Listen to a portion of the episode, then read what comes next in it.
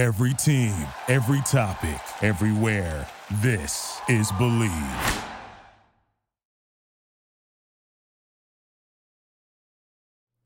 Fellow Falcoholics. What is up? Welcome to the Dirty Birds and Brews podcast. I'm your host, Kevin Knight at Falcoholic Kevin, joined today by Will McFadden, my compatriot over on the Bleav Podcast Network, also contributor at the Falcoholic, among many other talents. He's at Will McFadden, host of the Bleav in Falcons podcast, our uh, our sister show here on the, on the Bleav Podcast Network. Will, how we doing? Doing well, Kevin. Among those many other talents are changing diapers and uh, you know feeding with one hand and doing other activities with the other hand. So it's a lot of dad duty over here this off season. But I'm very happy to fit in some time as always to, uh, to talk a little Atlanta Falcons football with you, my friend.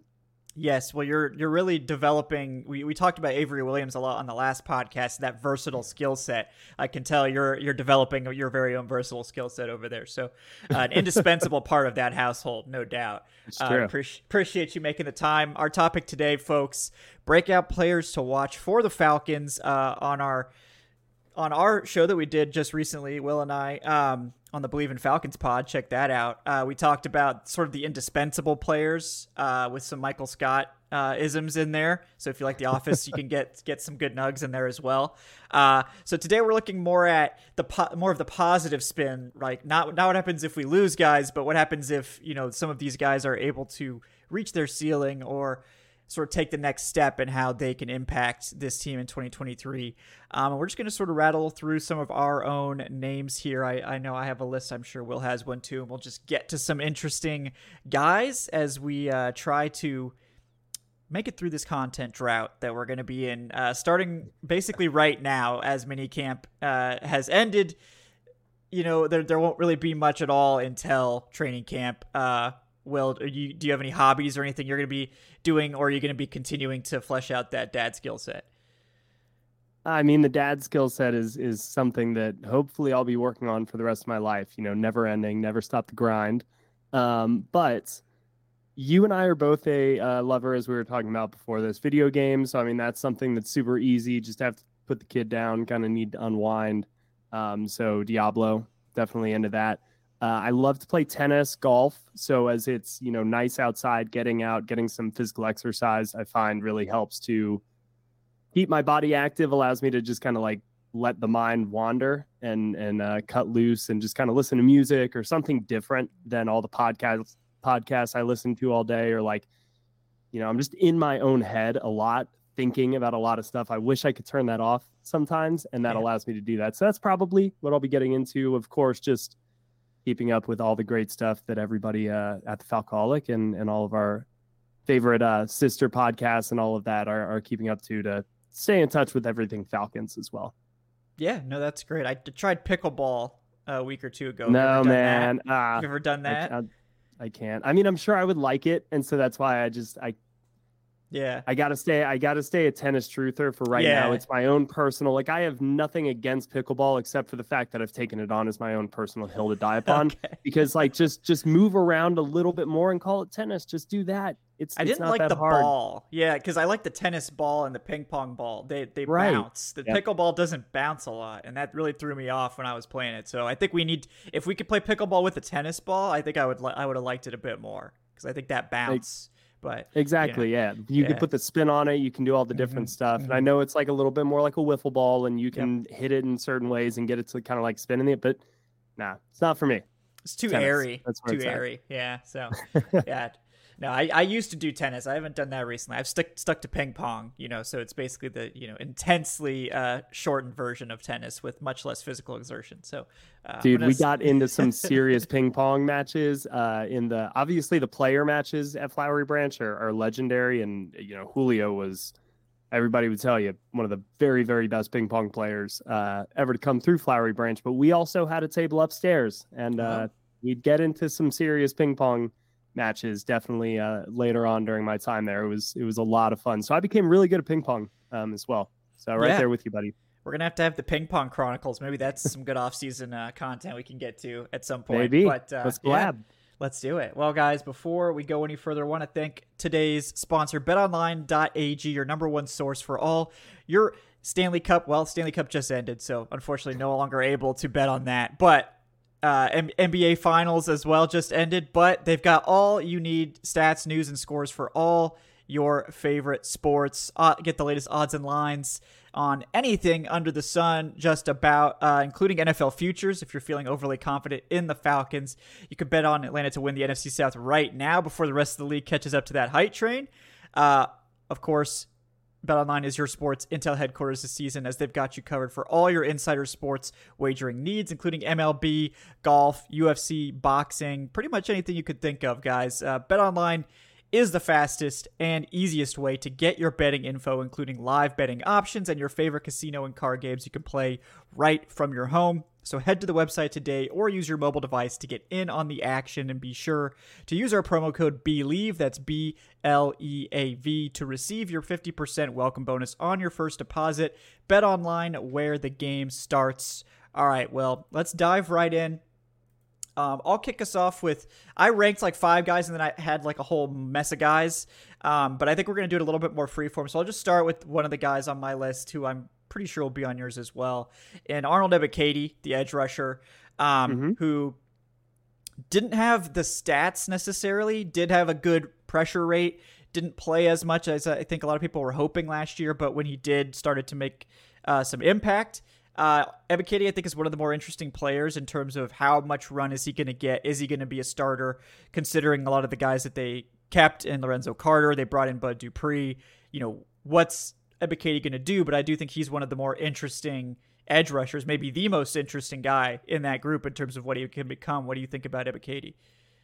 He's absolutely on my list. Um, I think that you know you could make the case that he is certainly among the defensive guys maybe the best poised and best positioned to have a breakout season. And I think the Falcons would benefit from that greatly. The reason I think that he really could kind of capitalize on this situation that he's in is you and I spoke about this on on our podcast. I kind of think the strength is for this Falcons pass rush is is the depth it's that they're going to be able to throw a lot of guys consistently at offensive lines and at opposing offenses. And Arnold Ebiketie, given you know how young he is and and really only entering um, his second year here, I think that he's going to be the player that they can just keep bringing in wave after wave after wave. He's going to be so fresh, and he's going to be. I think the player that best capitalizes on these offensive lines, maybe throughout the course of a game, do wear down. He impressed me a lot last year because I thought coming in um, into the NFL, he was a little bit already close to a finished product.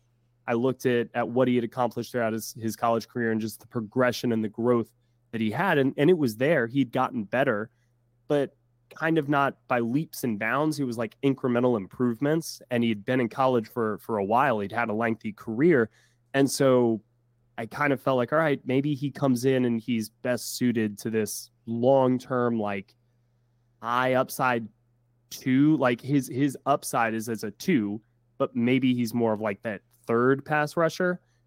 But I saw a lot more from him last year than I expected to see. I thought he developed more tools than I anticipated he would. So I'm very excited to see what he can do in year two with kind of, I think, better opportunities given the help around him. And also, you know, I think he'll be hungrier to capitalize on those opportunities because, again, he's going to see all of these guys around him who have all of these pelts on the wall. And he hasn't really proven anything yet. So it's like, all right, go get yours. And I'm excited to see how he responds to that challenge. Yeah, no, I agree with you 100% there. I think he's the most interesting man on on the, in the edge group certainly in terms of we don't really know what to expect. But I, I think that he's still a big part of their plans, despite all the moves they've made, you know, with Calais Campbell, Zach Harrison, Bud Dupree coming in, Lorenzo Carter coming back. It's like, wow, that's a lot of edge rushers, but I still think Ebiketie's going to be up there you know, the one concern is that, you know, are they moving away from this archetype of edge rusher over time, which was more of the Dean Pees style? Is Ryan Nielsen going to minimize mm-hmm. this role? But I think we've seen it with the Saints too. They were not afraid to, to have a stand up rusher or to go for one of the, the guys on the edge being more of that stand up guy. They didn't necessarily need every single defensive end to be the hand in the dirt, you know, Cam Jordan monster. They, they did right. play versatile personnel. So, I'm interested to see how they deploy him and, and Carter and some of these guys that are more stand up types. But Ebiketie, you know, he's only six two, but really long arms and and was a bit heavier than I think people realized. So he's yeah. I think someone that that can thrive in in multiple roles. And like you said, polished uh, coming out. And you know the pass rush plan is there, the technique is there, really close to a lot of plays in 2022. And you have to think with the improved supporting cast that he'll be able to finish a lot more of those. And I think. That, I think that's really the story of this whole defense. I'm sure we'll talk about it more. It's just the floor has been raised so much that Ideally, sure. now a lot of those near misses or plays that were almost there, you can get those to be actual plays. Yeah, it does kind of feel like outside of, you know, probably Jessie Bates, and I think that the Jeff Okudah is is a long shot home run swing, but you know the dude was a former number three pick, so like that the home run swing is conceivably there. But outside of those two guys, you're right. I think that this was an offseason about raising the overall kind of depth, adding numbers to the ranks on your defense, just to just give yourself a two deep that is respectable. And and I think they've largely accomplished that. Yeah, for sure. All right. Well, who's who's your your next breakout player to watch this year? Yeah, so this is somebody based on uh, our conversation just off mic. I, I am curious, and I don't think he's on your list. He is on my list, um, and it's Drake London. And your point was that you know could can't you argue that he broke out last year? I, I think you can. He had 72 catches for 866 yards and four touchdowns, and I think that that that is in and of itself could be a, a breakout season. But you are seeing what some of these other rookie wide receivers are doing recently, and I I think that there's another level to be reached here. Um, I think that he was kind of good in a lot of games last year. I don't know if there were really many performances where you were like, he was great today. And I'd like to see more of that from him. But I think we started to see that definitely towards the end of the year. His final five games uh, last season 48 targets, 31 catches, 428 yards. He didn't have any touchdowns, but I mean, you're talking about basically half of his yardage total the entire season coming in those final five games, four of which were started by Desmond Ridder. So I think that you extrapolate that out and you put Desmond Ridder in there for the entirety of the season. We talked uh, again on on my podcast about just the scarcity at the wide receiver position behind Drake London and Mack Hollins. So I think that Drake London is going to have a huge target share in this offense. I I mean I think a thousand yards is like a safe floor barring injury, if he is healthy for the entire season and does not reach a thousand yards, I think something will have gone pretty catastrophically wrong here. Uh, and I think his ceiling is, I mean, like 1,600 yards, somewhere in that range, just because, again, he could be a volume monster. And if one of my favorite um, kind of stats to come out recently was by Nate Tice, who tweeted out on, on Twitter uh, he was just kind of playing around, and this was success rate per target.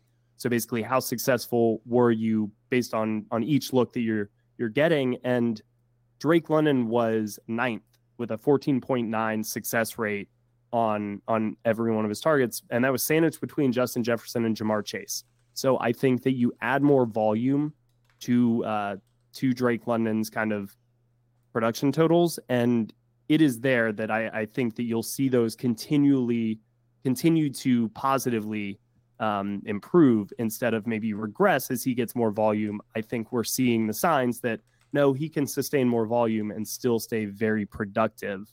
Uh, and therefore, I think have a monster season. So, yes, he did kind of break out last year, and the fact that people kind of know who Drake London is. But I think he could really have like a true, oh, okay, he can be a number one wide receiver in the NFL type of season because they need that from him this year. Yeah, yeah. I think you look at Drake London and like to me it's like oh yeah I think he's already sort of arrived and and he, I think he was just held back a lot by mm-hmm. Marcus Mariota. And we saw what happened when when we, he had a quarterback who was willing to chuck the ball to him, uh, and it was beautiful. You know, it was great. It was one of the best things. His connection with Desmond Ridder was definitely one of the best things that we saw from Ridder in that time span um, of those last four games and yes, if I think if, if, if you happen to if that kept up for 17 games, then he's on this crazy path to to 1400 plus yards, and that's not reasonable to expect. I mean, it it usually doesn't keep up even even over a four game right. sample, but I think over a thousand yards easy. Um, but I, I think you have a point that like 800 something yards, that's a breakout season for a lot of receivers. But if you're talking about wide receiver ones, which is what I think we believe that he is, then you need to eclipse that 1,000 yard mark and you need to do it multiple years. Um, so I don't think it's outlandish to have him as a breakout player. I think it makes sense. And I think this could be the year where he, everyone knows who he is. He's got that respect of like, this is a good wide receiver, but this is, this could be the year where he takes that step to be like, okay, he's like a top 15, top 10 wide receiver now. Um, I know like Matt Harmon over at Reception Perception loves Drake London. Um, he's just like this man, his uh, I think success rate versus man and zone were both exceptional last year.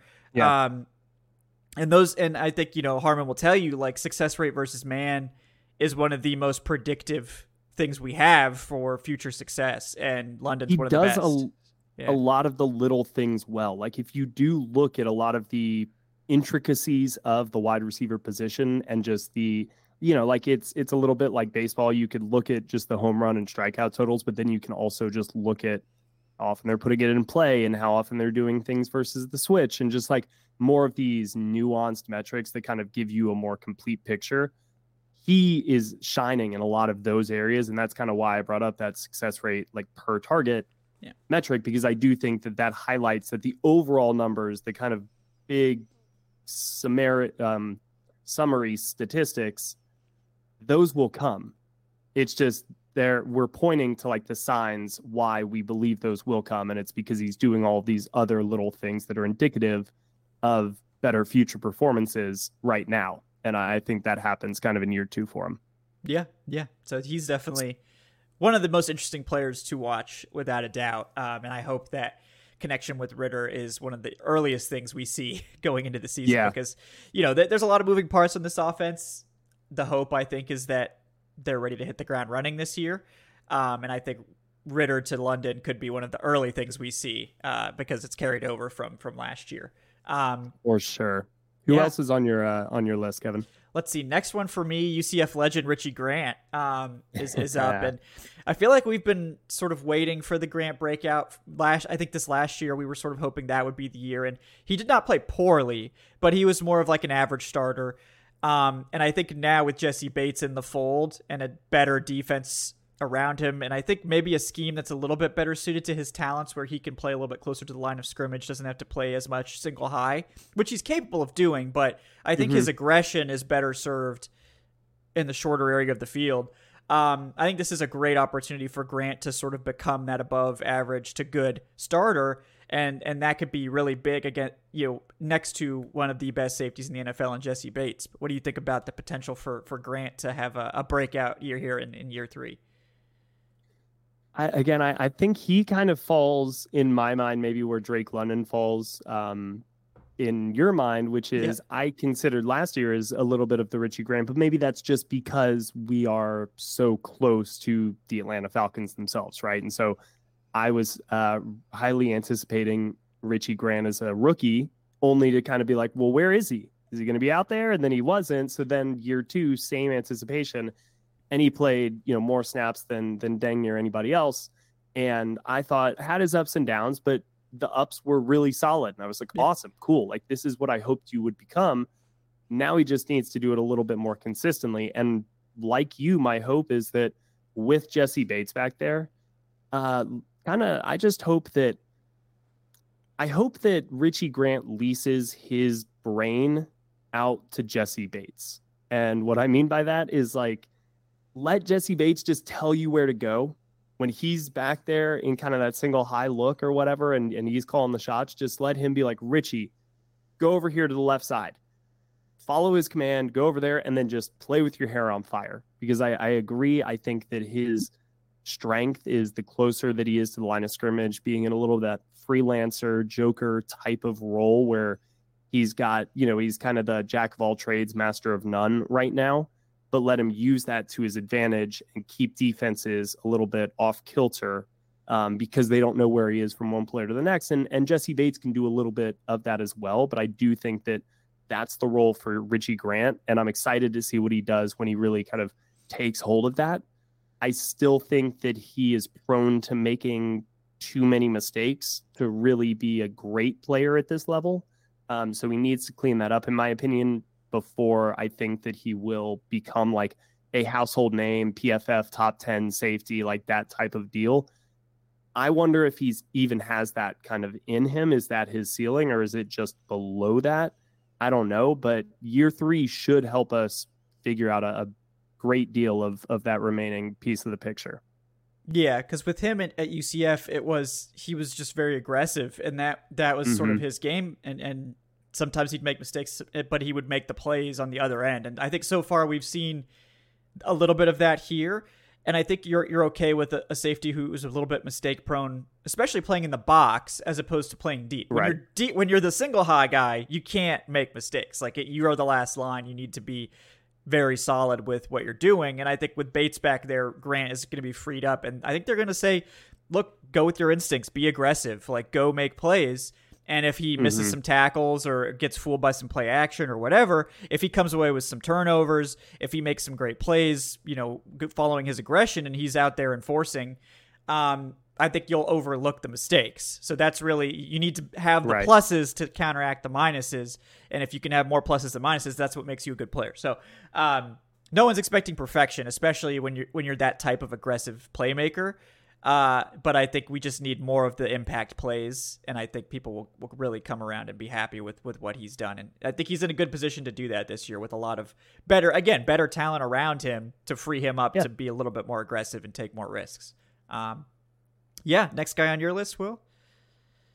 Yeah, I, I think that this is a little bit of a a gimme here, but I'm just gonna go ahead and take it. Um, and that's Bijan Robinson. I mean, can I? Is he even eligible? Like, it feels like he's already broken out, and he's not even played a single uh, down in the NFL.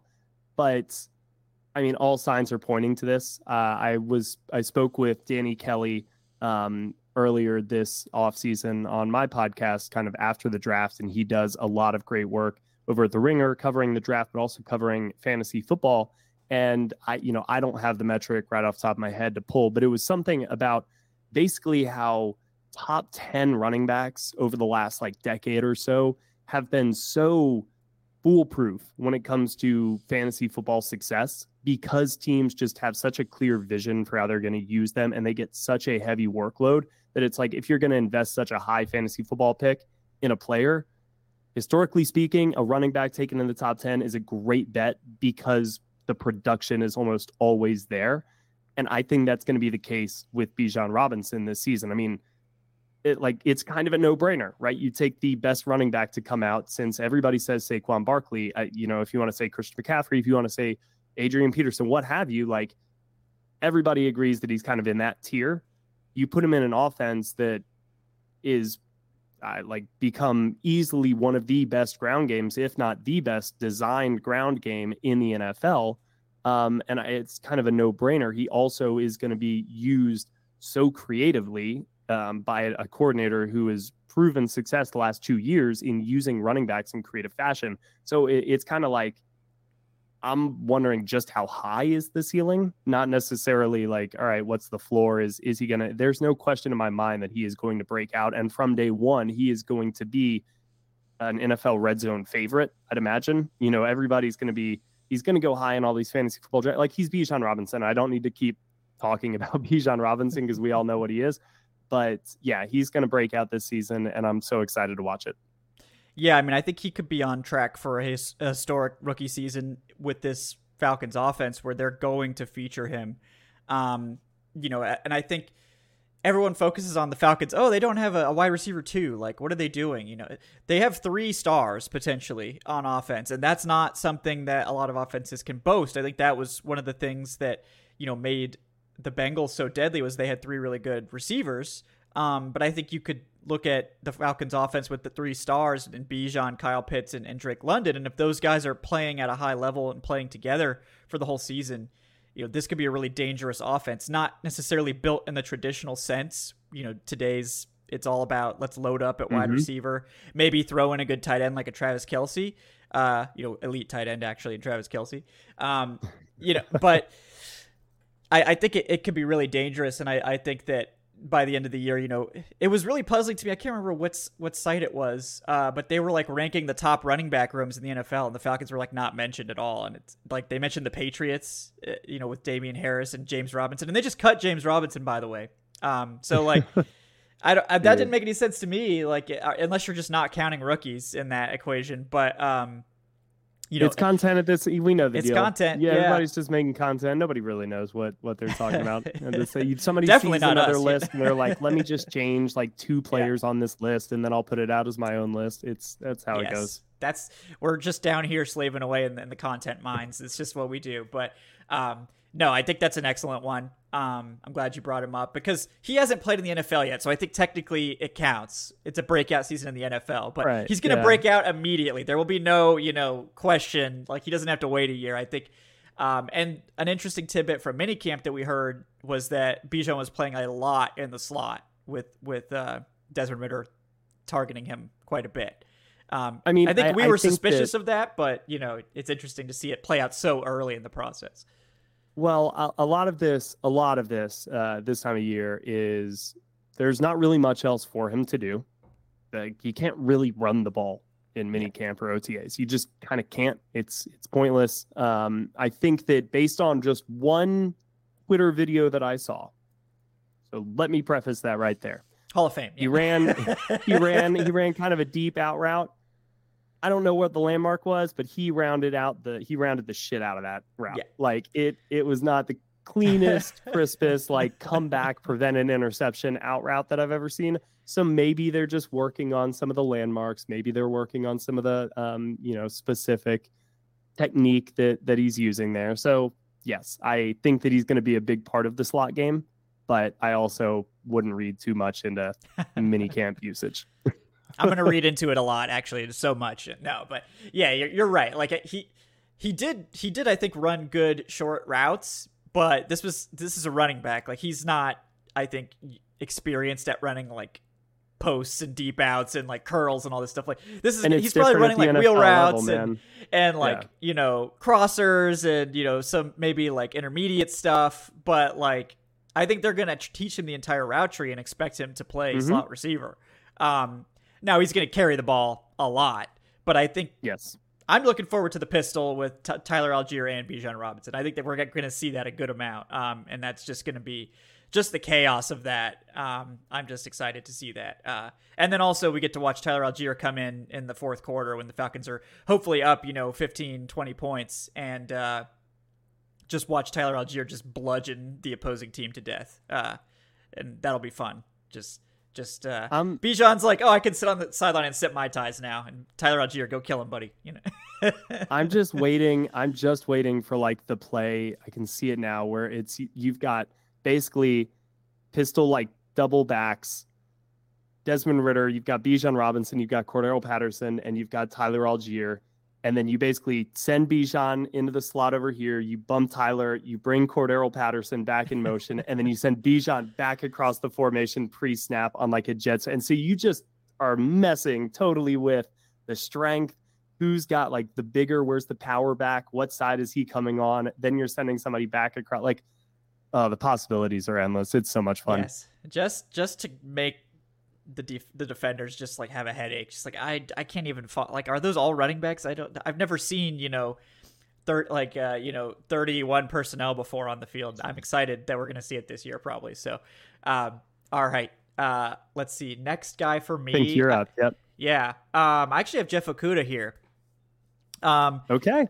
and I think this is a guy that, like you mentioned at the top of the show, third overall pick, a lot of hype. Uh, unfortunately, dealt with pretty serious injury that he had to come back from, um, and was sort of recovering from all last year. More or less an average starter, maybe a little bit above average for Detroit at times, but certainly not third overall pick.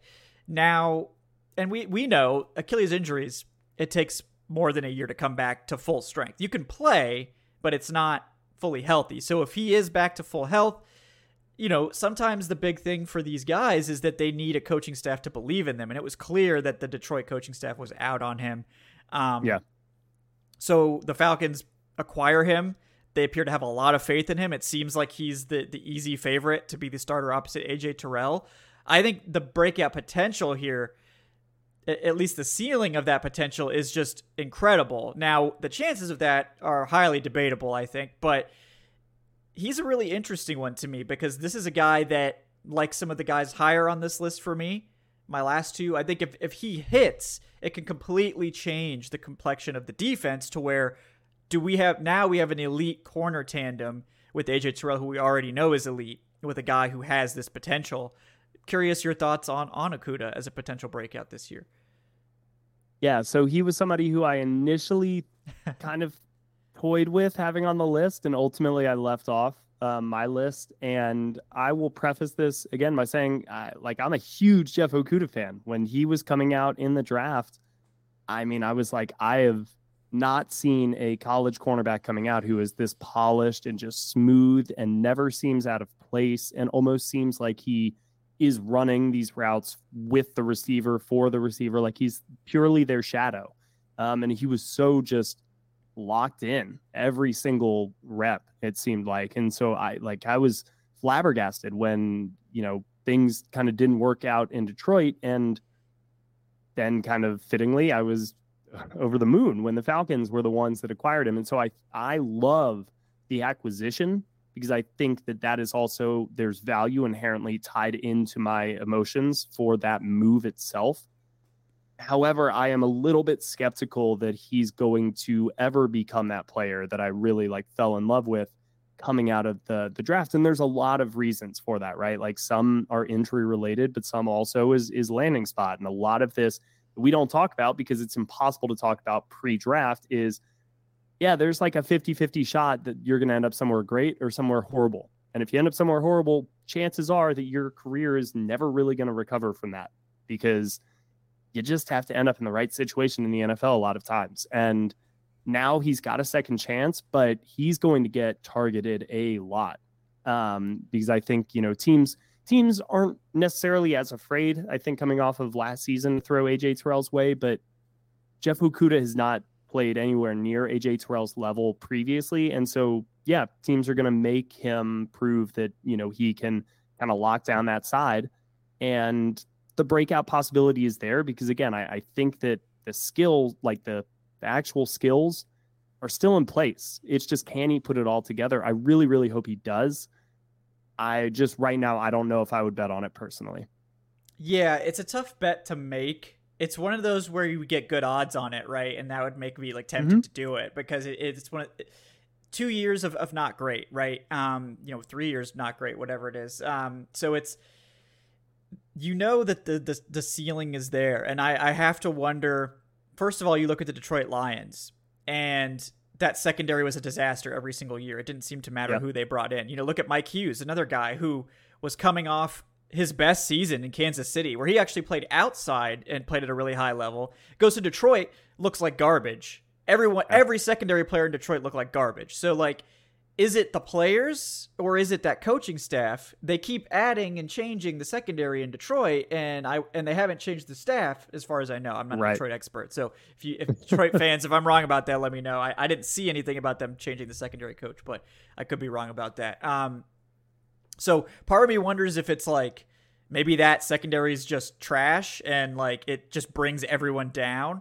And then, of course, when you're a number three overall pick, you expect your coaching staff to have your back, and they clearly did not. Right. Like they were all the way out on him, and th- that is crushing for a player who I think was at the pinnacle when he got drafted to to deal with that. And I wonder if there's a lot of maturity there now from going through that. And then look, just the mm-hmm. confidence boost from being in a situation where now you've got a coaching staff that's behind you that wanted you. You can feel that again, that that love from the team and you know, I think there's a, a good opportunity here for him. But like you said, it is a gamble. But I think there's a, a, good enough chance that it could pay off that I wanted to include him. And just because the the ceiling of that is so high, that's why you love yeah. the move because it, it could be a home run. I love taking home runs. And I think even if you get a double out of it where he's just a good cornerback too for you, that's great too because you already have a great corner one in, in, AJ Terrell. So you don't even need him to be this elite number three overall pick. If he can be right. a day two caliber corner, that's still really good for you. Um, so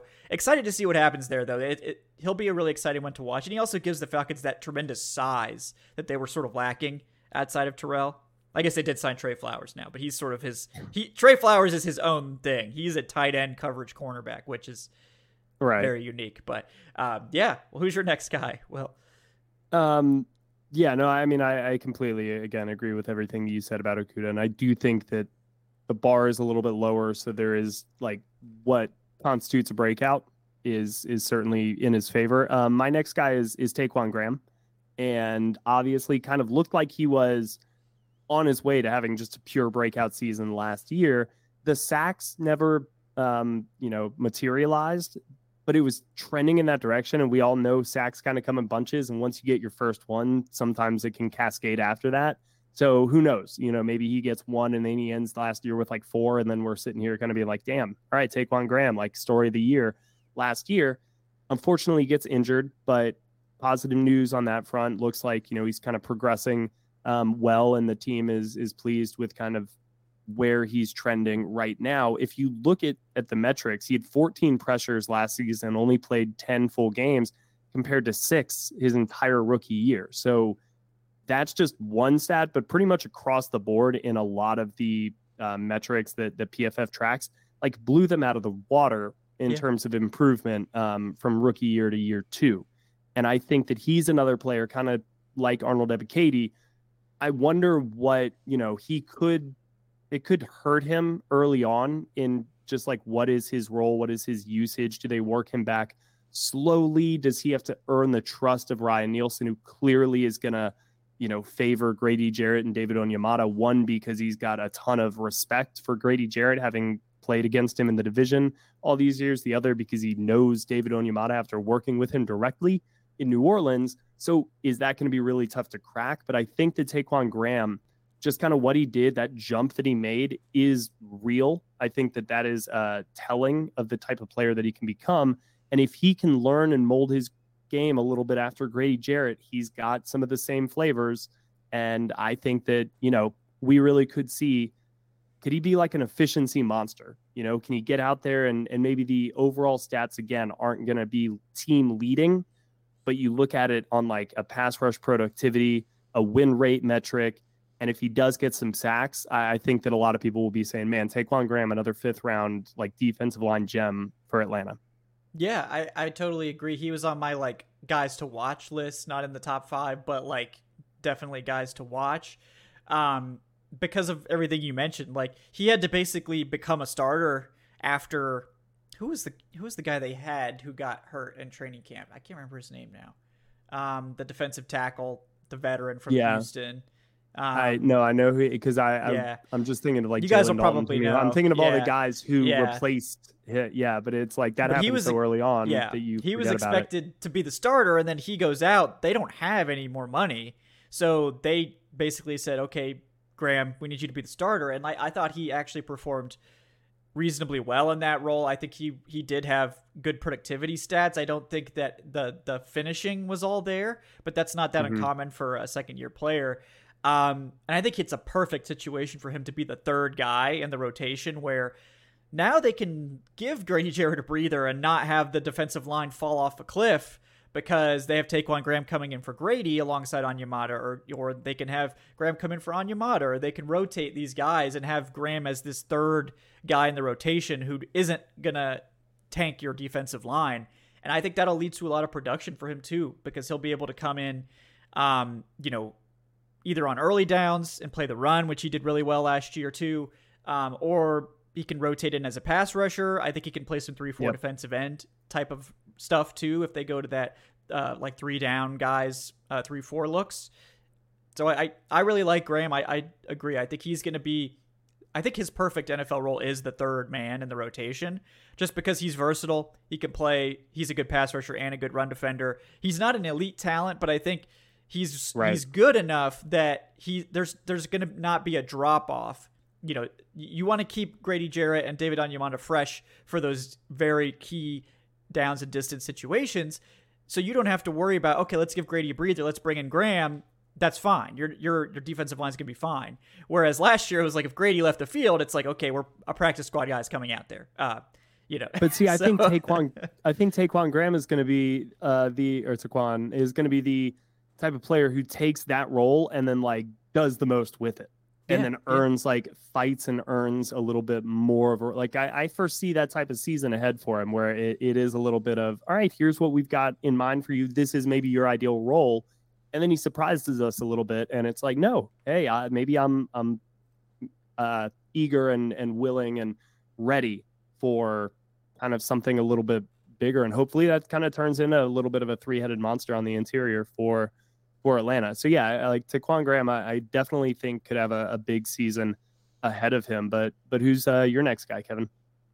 Yeah, yeah, I agree with all all that stuff. Yeah, my next guy now, um, we're getting into the the guys that I I have basically starred as like these are key players, and this is a guy we talked about yesterday, or well, not yesterday, you know, whenever that podcast airs, whenever you guys listen to it, that's when it, it came out. That's when we talked about it. Uh, but uh, Troy Andersen, I think, is is absolutely a key breakout player for this defense, and again, for for a lot of the same reasons that Jeff Okudah was mentioned. This is a, a player who could sort of m- change the complexion of the entire unit. We saw Troy Andersen coming out of FCS Montana State. Shout out Bozeman. Uh, it comes in, ends up playing a lot, um, and it's not you know amazing, but you can see the the idea here. Like you see him running around chasing down receivers and things like this. Like this should not happen. Like. I mean, he saved a kickoff return touchdown, chasing down a, a kick returner. Yeah. Like that's That not was one of my favorite typical. plays of the year Yeah. last year. Like, I mean, you just see this man gaining on this little kick return. You're like, what in the hell is that? Like, that was against Chicago, right? Yeah, I was there yeah. for that game up in the press box, and yeah, you just see it was like just- he's he gaining, like, at yeah. 1.5 times speed, and everybody else was at one, and it was just ju ju ju ju ju. I was like, oh my god, yeah, yeah. Um, and that was a crucial play too. So, like, Mhm. he has all of the talent and athletic ability in the world. I mean, this is one of the most athletic people on the planet. Like perfect 10, I think at like five different positions if you ran his RAS score.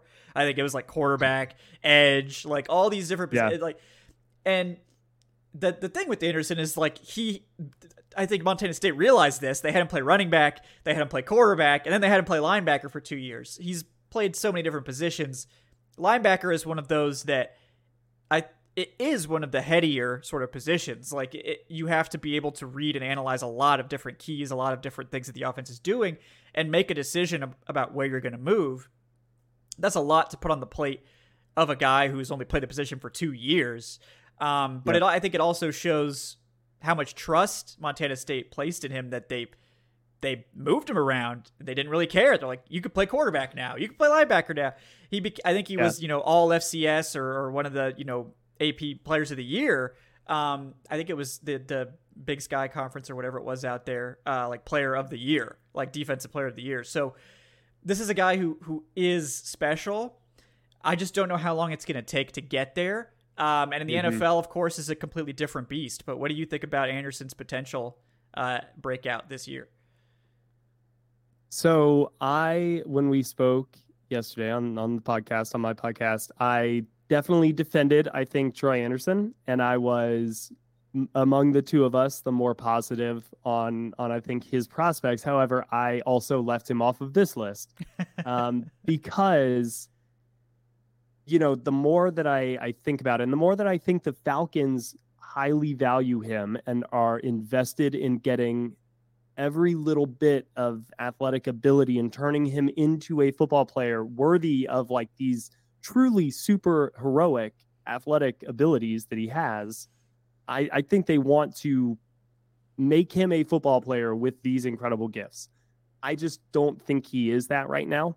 Um, to me, and I, you know, I'm trying to. I don't want this to be as like mean sounding as it is, but he's like Paul Worrilow on a power up mushroom to me.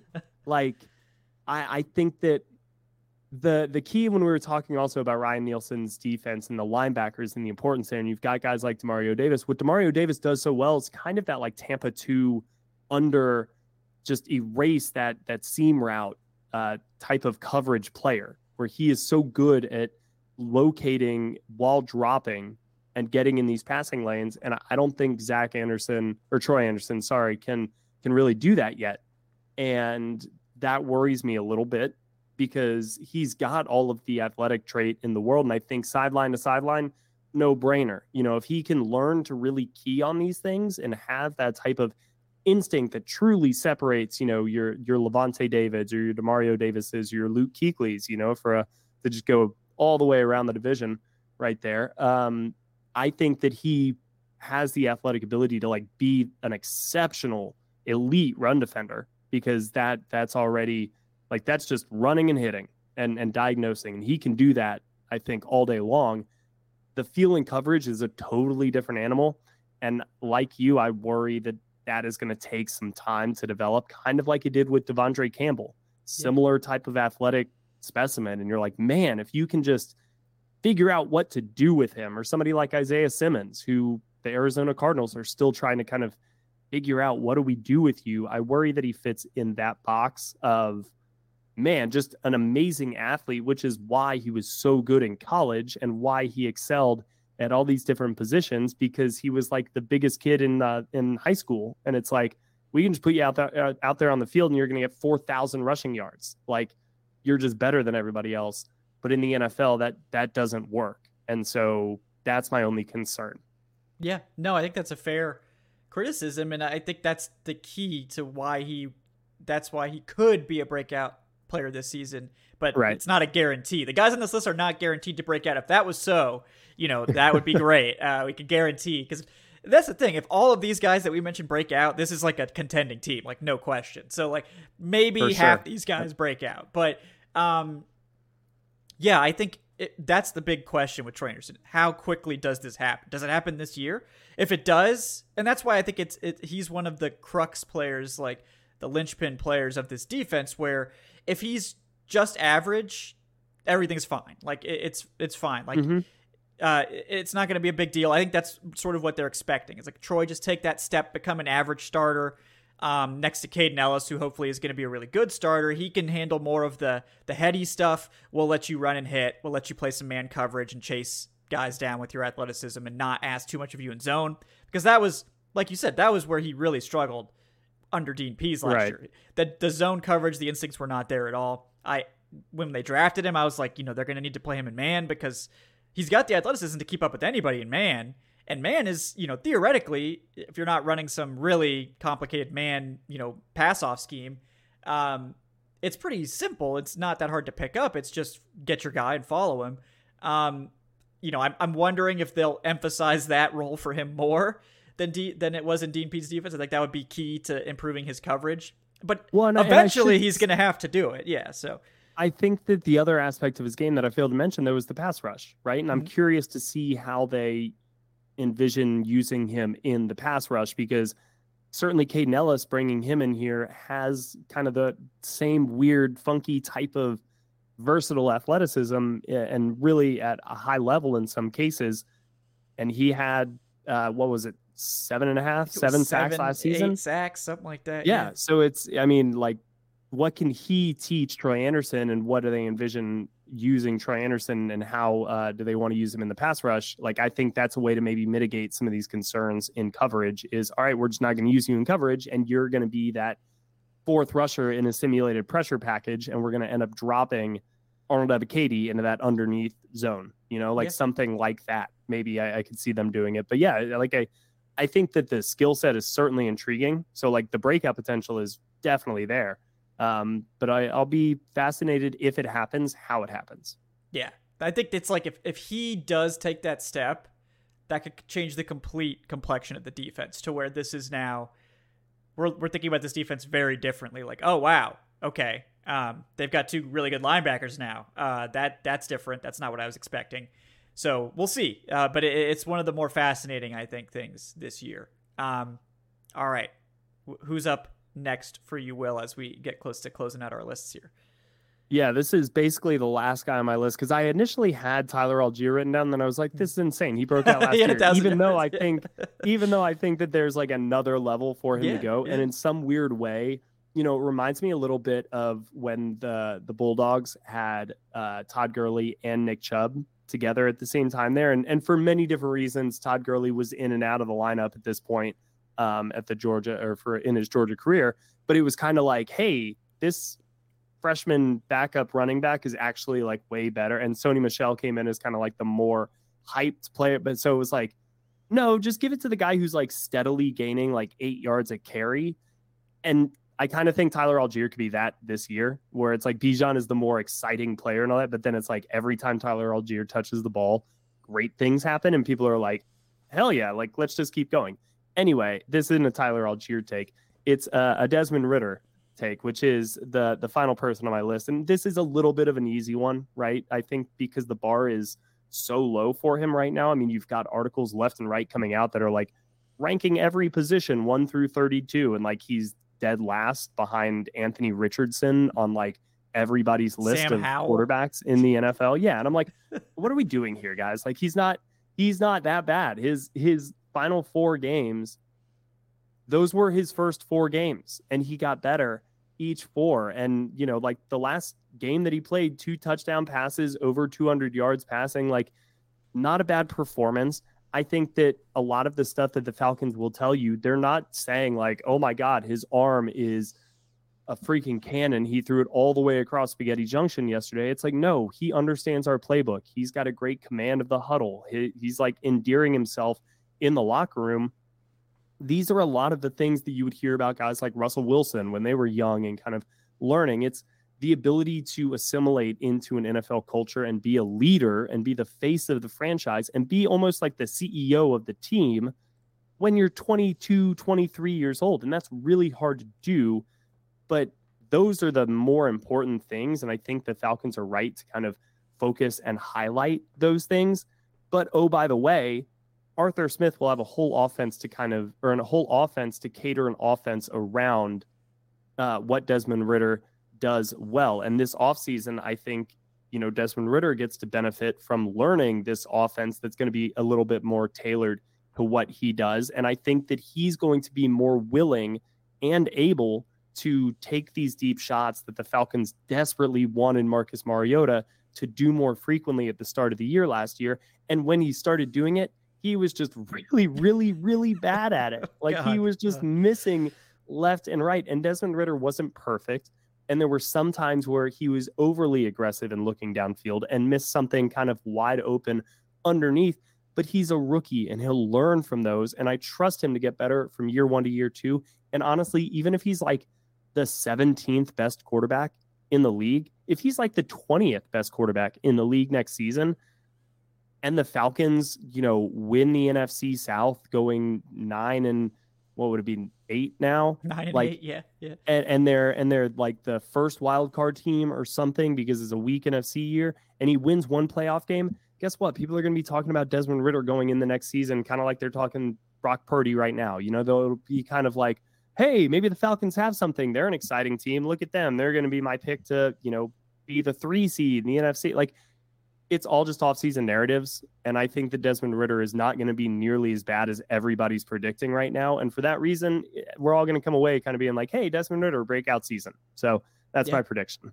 Yeah, no, he was also my number one on my list. Uh, so There you go. nice, nice uh, dovetailing there. Uh, but for all the reasons you mentioned, like everyone seems to think he's trash. I don't get it. He got better every single week.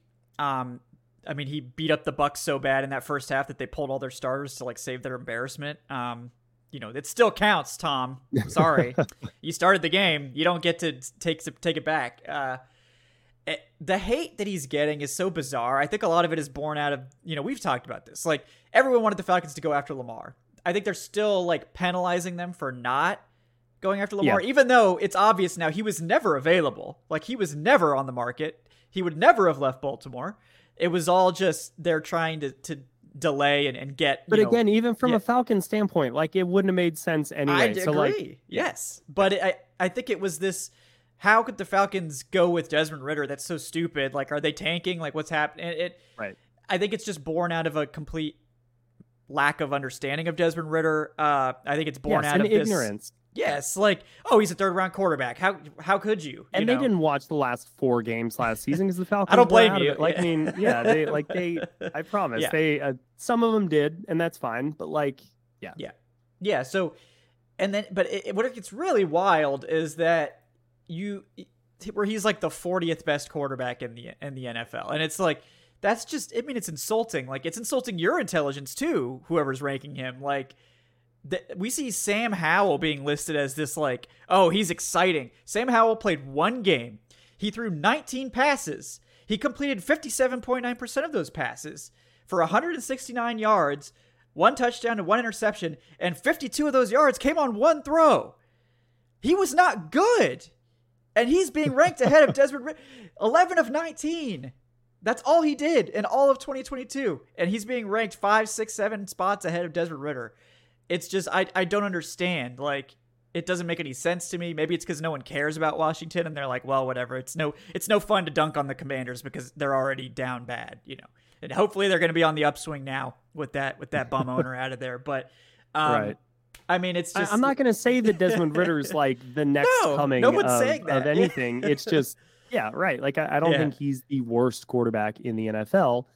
I think he's probably going to be somewhere around that 20 spot when yeah. all is said and done this year. And if if he is, maybe that's enough. But I, I think yeah. it'll be enough for people to at least their their stock in Desmond Ridder to be slightly trending upwards, which yeah. again uh, constitutes maybe a breakout season.